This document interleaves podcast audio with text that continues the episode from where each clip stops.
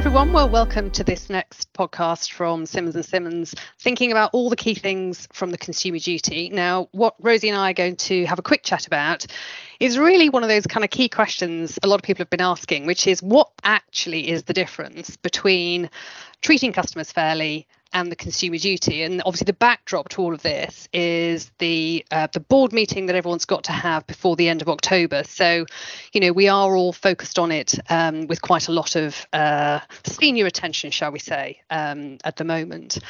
And I suppose, kind of just giving my um, my high level view on this, you know, you probably could be forgiving uh, forgiven uh, for thinking, well really what is the difference? Because for those of us old enough to have been around when TCF came out, there was an awful lot of regulatory papers that came with it. And firms were being very much asked with, you know, remember TCF outcome one, that, you know, consumers can be confident they're dealing with firms where the fair treatment of customers is central to corporate culture which kind of sounds quite a lot like you know the duty asking firms to put customers at the heart of the business and focus on delivering um, good outcomes. So I suppose Rosie, I'm sort of kind of almost with the question, which is, is there really a difference? What do you what do you think?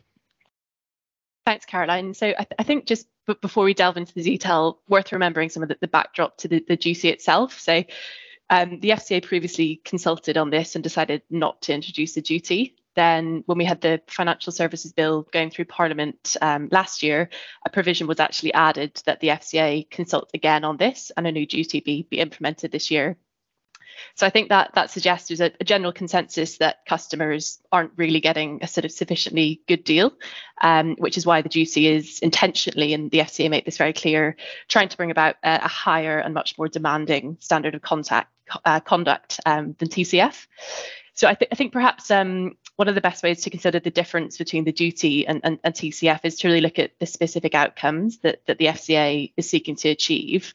Um, so there's, there's four of these. The, the, first being fair value. So customers should be um, receiving fair, fair prices and, and quality. The second is suitability and, and treatment. So consumers should receive suitable products and services and receive good treatment. The third being confidence. So consumers should have strong confidence and um, all levels of participation in markets. Uh, and finally is around accessibility. So diverse um, customers uh, needs need to be met. So I think uh, kind of the, the heart of this change is the difference between uh, fair treatment of customers and then delivering good outcomes, which you can evidence. I think evidence is an interesting word here, uh, bearing in mind the, the FCA's new approach at being a, a data-led regulator. Um, and Caroline, I think that, that brings us on to, to, to one of your favourite topics, I know, is uh, management information. Um, do you want to share just maybe a, a few thoughts on, on, on that in the context of, of the consumer duty?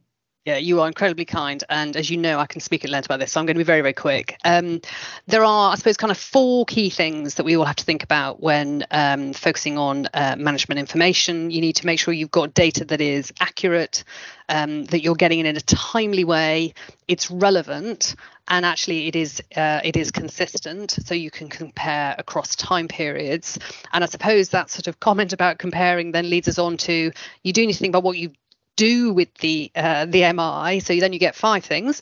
Um, it needs to be seen and seen at an appropriate level. Um. So you know if there's anonymous uh, anom- anomalous results, you're actually picking that up, and also analysed and monitored, acted upon, and then that it's all um, recorded. So that's kind of your, your your sort of high level overview, I suppose, of really what the FCA's expect expectations are.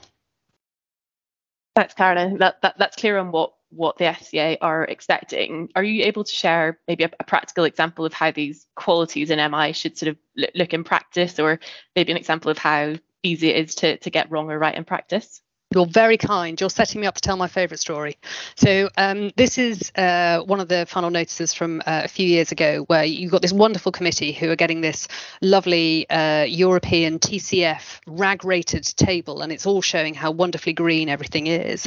And what the FCA spotted when, um, in an investigation mode, they reviewed the management information back to back, was suddenly there were a couple of European countries where the information didn't change month to month, and what they realised was actually those countries had just stopped giving an update. And as luck would have it, or bad luck would have it, um, they'd had a very poor internal audit um, at that point, And rather than showing green, they should have shown red. And my heart always went out to that committee because, quite honestly, you know what what is one meant to do because everyone i think trusts that what they're getting is the right information so i suspect it's just a very good illustration of somebody needs to be taking steps to check that what they get um, is actually the right information and it's um, it's up to date. Um, now that probably is as much as we have got time for. Um, Rosie, thank you so much for sharing your thoughts um, on this. Um, best of luck to everyone currently going through uh, implementation. We are going to share a few more podcasts as we get closer through into the uh, gritty period of uh, the October deadlines. But thank you all. Thank you.